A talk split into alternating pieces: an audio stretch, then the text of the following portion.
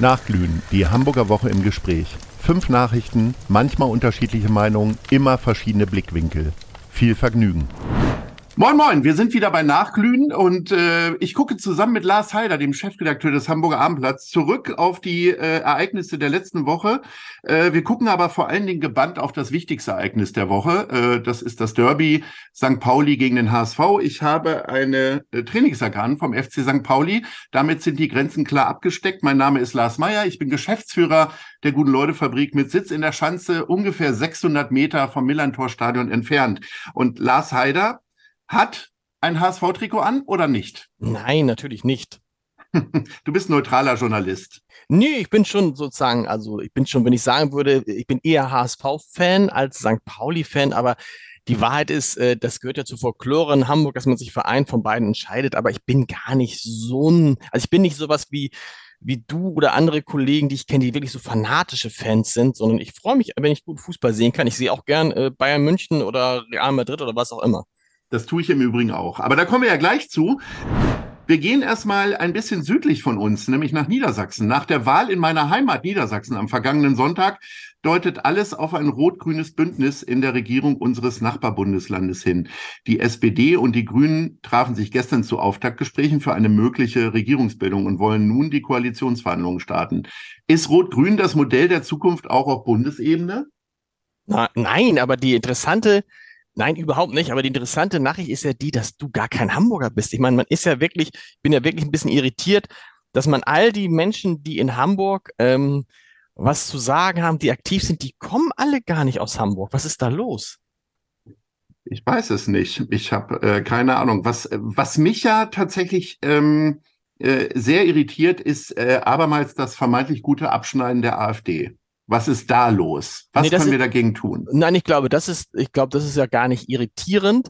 Ähm, es ist ja immer so in so Krisenzeiten, da sagt man, da profitieren einerseits die Amtsinhaber, also in diesem Fall Ministerpräsident Stefan Weil, der auch in Niedersachsen, glaube ich, einen sehr guten Ruf hat. Die profitieren davon, weil die Leute sagen, oh Gott, bloß nichts ändern. Wir setzen auf die, die bei uns sind. Und es, protestieren, es profitieren die, die von den sogenannten Protestparteien, weil sich natürlich viele Leute aufregen, was ist da los und ähm, ähm, das geht alles nicht und die, die, die schützen uns nicht und deshalb profitiert vor allem die AfD. Das finde ich jetzt gar nicht so überraschend. Am Ende ist ja überraschend, dass es dann zu einer Zweierkoalition reicht. Man sagt ja äh, immer in vielen europäischen Ländern, dass in der Regel man drei Parteien braucht, um eine Regierung zu bilden. Niedersachsen braucht nur zwei Parteien. Und auf die andere Frage zu kommen, also Rot-Grün ist sicherlich weiß ich nicht, ob das ein Zukunftsmodell ist. Dafür ist die SPD ja zu klein in der Zwischenzeit. Äh, vielleicht müsste man die Frage perspektivisch stellen, ob Grün-Rot ein Zukunftsmodell ist.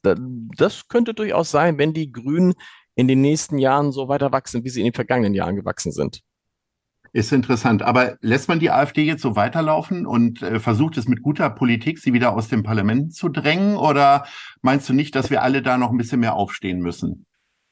Ich glaube, der Fehler, den wir, den, den, den, den die Teile der Gesellschaft gemacht haben am Anfang war, der AfD durch diese besondere Beachtung eine Rolle zuzuschreiben, äh, die sie dann erst bekommen hat, weil die Beachtung groß war. Ich finde, man sollte die AfD wirklich genauso behandeln und auch genauso hart rannehmen wie andere Parteien, und wenn man sie mit den gleichen Maßstäben beurteilt, wie die SPD, wie die Grünen, wie die CDU, dann wird sie sich von selbst entzaubern. Denn was man ja feststellt, ist, wenn immer die AfD, was immer die AfD inhaltlich sagt, ist das halt unglaublich schwach. Wenn man sie aber dämonisiert, weißt du, wenn man sie zu sagen, wenn man ihr, ihr hilft, diese Opferrolle einzunehmen, dann tut man ihr, glaube ich, einen Gefallen.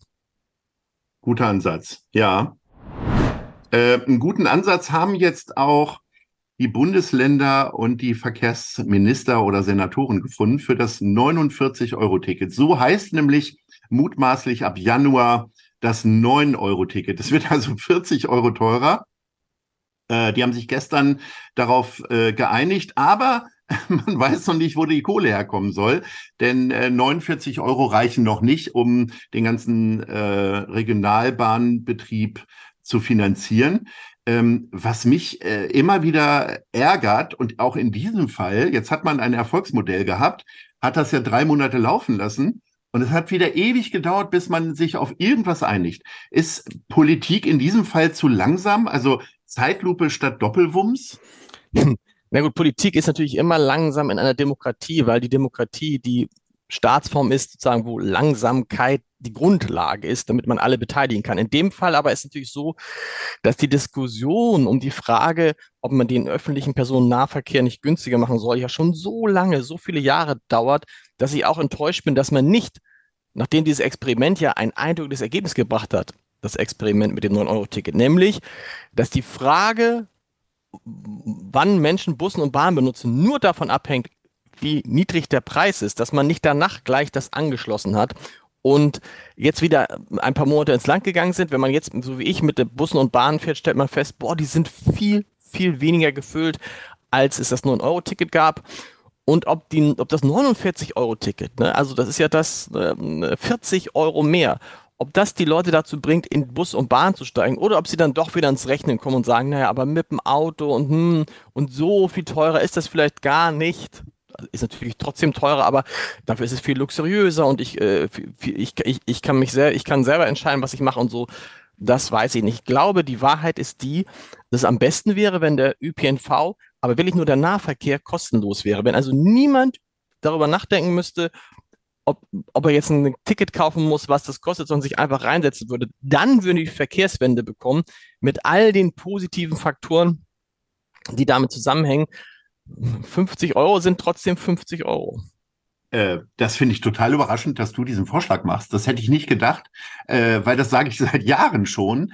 Ähm, zumal man ja ganz viel Infrastruktur wie ähm, äh, Schaffner, Kassensysteme und so weiter ja abschaffen könnte. Das ist ja ein bisschen wie beim Steuersystem. Ne? Mittlerweile haben wir so viele ähm, Ausnahmen und Extraregeln, ähm, es gab ja immer mal ähm, Versuche, da gab es diesen äh, Bierdeckel-Professor, der auf einem Bierdeckel ein neues Steuersystem aufgeschrieben hat. Kirchhoff, der äh, wollte im Grunde nur eine einheitliche Steuer haben. Äh, klingt einleuchtend, aber Hunderttausende von Steuerberatern hätten dann einfach keinen Job mehr. Ja, man sieht äh, es ja, man sieht es ja jetzt bei der Grundsteuererklärung, wo ja jetzt immerhin die Abgabenfrist verlängert wurde. Selbst der Finanzsenator hat es erst kurz, äh, kurz vor der vor dem Termin ausgefüllt, hat er öffentlich gemacht. Ja, also selbst der braucht ein bisschen. Ja, und vor allen Dingen, man, also ich habe mit so vielen, ich, ich hatte neulich ein, ein längeres Gespräch mit dem ehemaligen Unipräsidenten äh, Professor Dr. Dr. Len, Dieter Lenzen, ja, der daran komplett gescheitert ist. Und wenn man sich dann die Bemerkungen zu dieser Grundsteuererklärung anguckt,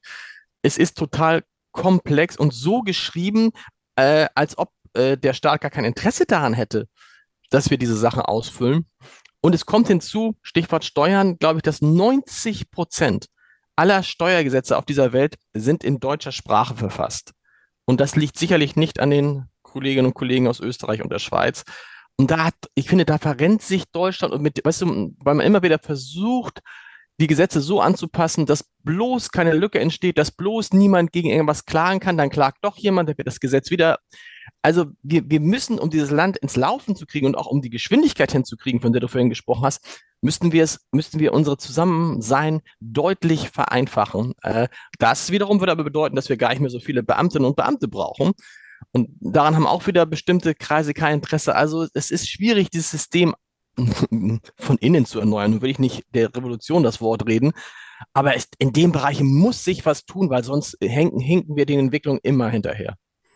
Ich glaube, das hat sehr viel damit zu tun. Du hast ja vorhin auch von diesem Konsens gesprochen. Das heißt, dass Politik alle immer erstmal mitnehmen muss. Ich glaube, es braucht tatsächlich mal jemanden, der sagt, so, wir müssen es jetzt mal anders machen. Lass es uns anders ausprobieren. Weil in Wahrheit ist das ja alles gar, gar kein Konsens gerade, sondern es baut immer nur auf alten Systemen auf. Äh, auf Systemen auf, die äh, zu Zeiten entwickelt wurden, als wir noch Pferdekutschen haben. Also es gibt ja tatsächlich diverse Gesetze, äh, die nicht nur aus dem letzten Jahrhundert, sondern aus dem Anfang des letzten Jahrhunderts irgendwie ihre Historie haben. Und das ist schon echt ein bisschen merkwürdig, wo doch alles erneuert wird, ähm, immer wieder. Äh, aber wir verlaufen uns ein bisschen, kommen weg von den tagesaktuellen äh, Themen, aber das ist ja auch mal gut. Doch jetzt kommen wir zu der Anklage äh, äh, für Michael Osterburg äh, gegen den ehemaligen Fraktionschef der Grünen im Bezirk Mitte, wurde Mittwoch Anklage erhoben. Ihm werden 121 Fälle von gewerbsmäßiger Untreue vorgeworfen. Der frühere Lebenspartner von Justizsenatorin Anna Gallina soll von 2015 bis 2019 in großem Umfang Geldmittel der Fraktion für private Zwecke verwendet haben. Dabei gehe es um Beträge von 34.500 Euro, die unter anderem für Restaurantrechnungen aufgewendet wurden. Also in vier Jahren 34.500 Euro. Da lacht jeder Intendant äh, vom öffentlich-rechtlichen Rundfunk, oder? Wieso lacht er? Naja, weil es so wenig ist. Also wir kennen ja die Preise, die Frau Schlesinger da offensichtlich ausgegeben hat. Das ja, aber die, die, aber die Frage ist natürlich, stopp, stopp, stopp, stopp. Die Frage ist natürlich, hast du das Geld, hast du zu viel Geld ausgegeben, aber es war, es war trotzdem im, im, im rechtlichen Rahmen? Oder hast du diesen rechtlichen Rahmen verlassen und hast Geld ausgegeben? Das ist die große Frage. Grundsätzlich finde ich so, bei Anklagen sind Anklagen. Deshalb mag ich immer ungern darüber diskutieren und debattieren, weil am Ende kann auch rauskommen, äh, und das ist ja immer das, die Grundannahme, ähm, dass der Angeklagte dass er unschuldig ist. ist. Genau. Ja. Naja, aber manche äh, verhalten sich dann ja auch nicht so, ne? Also da gibt's ja auch andere Fälle. Äh, nichtsdestotrotz ähm, ist das schon alles ja, ich weiß nicht. Ich staune immer wieder, wie manche Leute äh, ihre Ämter nicht so auslegen, dass sie sagen, ich repräsentiere nicht nur äh, einen Teil der Öffentlichkeit, sondern auch einen Teil der Wähler oder äh, jetzt im Fall der Parteien ähm, auch Parteimitglieder. Also uh, ja, der offensichtlich, ich staune, da geht's mir wie dir, ich staune dann auch immer wieder, dass gerade, dass auch Menschen, die eigentlich äh, genug Geld haben, das trifft jetzt, ich spreche nicht über, über den aktuellen Fall, sondern grundsätzlich Menschen, die genug Geld haben, wie der Herr Schubeck zum Beispiel, ne, der Koch. Wahnsinn. wegen, wegen Steuern und, und dass die dann, oder Uli Hoeneß damals, dass die dann trotzdem der Versuchung erliegen, zum Beispiel Steuern zu hinterziehen oder Gelder nicht anzugeben und so, wo du denkst, ihr habt doch alles, warum, warum macht ihr das? Also, äh, das, das ist für mich das äh, Überraschende. Und da muss ich sagen, lobe ich mir äh, große, äh, eigentlich fast alle unsere Politiker, auch solche, gerade so eine Politiker, wie wir sie in Hamburg haben, die da sehr genau sind. Ich weiß noch, wie, ich weiß, wie oft ich versucht habe, mal hier einen Politiker und da einen Politiker nach einem gemeinsamen Essen mal einzuladen oder irgendwas oder und sei es nur auf eine Cola oder so. Die waren immer ganz strikt ist übertrieben, aber äh, nee, auf keinen Fall zahle ich selber und so. Also da muss man sagen, ähm, es gibt sehr, sehr, sehr, sehr viele Menschen, die das genauso machen, wie du es eben gerade beschrieben hast, nämlich ganz ordentlich und sauber. Und wir berichten natürlich auch immer nur über die, die von der Regel abweichen. Äh, das stimmt natürlich. Das, ähm, Nachrichten werden ja vor allen Dingen von negativen äh, Verhalten geprägt, ganz häufig. Aber wir kommen jetzt tatsächlich zu einer guten Nachricht. Das ist so eine schöne Brücke, nämlich zum Paloma-Viertel. Gute Nachrichten aus St. Pauli. Der Bebauungsplan St. Pauli 45 hat endlich die letzte öffentliche Hürde genommen. Bezirksamtsleiter Ralf Neubauer hat den Plan abgezeichnet und damit offiziell festgestellt, wie es heißt. Es geht dabei natürlich um das geplante Paloma-Viertel am Spielbudenplatz. Hier sollen bis 2026 200 Wohnungen, von dem 60 Prozent öffentlich gefördert werden, ein Hotel und Gastronomien entstehen. Ist das nicht eine gute Nachricht? Es ist eine an sich gute Nachricht und andererseits zahlt es auch das ein, was wir am Anfang besprochen haben, nämlich auch das dauert natürlich alles viel zu lange. Und ich habe neulich mit ähm, einem Hamburger äh, Manager darüber gesprochen, der ähm, ein, äh, ein Bungalow umbauen wollte in Niendorf und zwei Jahre auf die Baugenehmigung gewartet hat. So. Und innerhalb dieser zwei Jahre sind die Kosten für den Umbau dieses Bungalows um 150.000 Euro gestiegen. Warum erzähle ich das? Weil das wird beim äh, Paloma-Viertel genauso sein. Das heißt, diejenigen, die da jetzt investieren, haben viel, viel höhere Kosten, als sie es gehabt hätten, äh, wenn die Behörden diese Genehmigung schneller erteilt hätten. Und das wiederum schadet natürlich auch denen, die kostengünstigen Wohnraum brauchen, weil Irgendwann wird man diesen kostigen, kostengünstigen Wohnraum nicht mehr bauen können, weil zum Beispiel die Genehmigungsverfahren so lange dauern. Also auch da muss es alles viel schneller und viel einfacher werden, ähm, weil wir sonst in echt schwierige Situationen kommen. Aber in diesem Fall gab es, glaube ich, ja eher so auch äh, Spekulationsverzögerung und äh, Unruhe. Wer hat jetzt was gemacht und wie soll es passieren? Ich glaube, das waren jetzt nicht nur die Behörden und Ämter, sondern äh, da gab es, glaube ich, auch richtig äh, juristische Streitereien. Natürlich, aber, aber, natürlich, aber da, das ist das. Aber das, auch da müsste die Justiz viel schneller handeln, das ist ja klar. Nee, und, und genau, und das kann sie gar nicht mehr, weil darüber berichten wir ja auch viel, weil sie nicht genug, es gibt nicht genug Richter, es gibt nicht genug Staatsanwälte, sie kommen gar nicht hinterher. Und das liegt natürlich daran, dass es offensichtlich so viele Punkte gibt, gegen die man in Deutschland klagen kann. Und das heißt, man muss das System an sich ändern, wenn wir nicht irgendwann zu einem Punkt kommen wollen, wo jemand, der eine Klage anstrebt, dann einen Prozess nach anderthalb bis zwei Jahren kriegt und sich, und sich fragt, Moment, wo, weswegen habe ich nochmal geklagt? Ja, ja, wir warten ab. Vielleicht können wir ein bisschen Druck machen auf alle, das äh, alles ein bisschen schneller machen. Schnell und rasant soll es nun heute Abend auch zugehen. Um 18.30 Uhr treffen im Millantor-Stadion der FC St. Pauli und der HSV zum Stadtderby aufeinander. Und die Voraussetzungen sind denkbar klar. St. Pauli ist diesmal tatsächlich endlich mal wieder der Underdog. Ähm, denn äh, sie haben nicht so einen richtig guten Lauf. Der HSV dagegen hat äh, die letzten Auswärtsspiele alle gewonnen. Vorzeichen sind klar. Äh, aber die beiden Trainer sagen, Tim Walter, man weiß, dass Stadtduelle seine eigenen Gesetze haben. Oh, da wird das Phrasenschwein richtig voll. Aber wir sind Erster und voller Selbstbewusstsein und so wollen wir da auch auftreten. Wir wollen einen Auswärtssieg daheim in Hamburg. Schöner Satz. Timo Schulz sagt, wenn ich beobachte, was für ein Feuer diese Woche im Training war, glaube ich, geht es den Jungs wie mir. Wir können den Freitag kaum erwarten. Äh, Lars, du jetzt mit deiner ganzen, ähm, mit deinem ganzen Sportwissen, wie siehst du es? Wie geht's aus? Ne, erstmal, das weiß ich nicht. Äh, erstmal hab, finde ich, dass diese, ähm, diese Duelle so ein bisschen ihren Reiz verloren haben. Sie haben für mich früher immer den Reiz ausgemacht, weil ganz klar war, da war der große HSV und der kleine FC St. Pauli.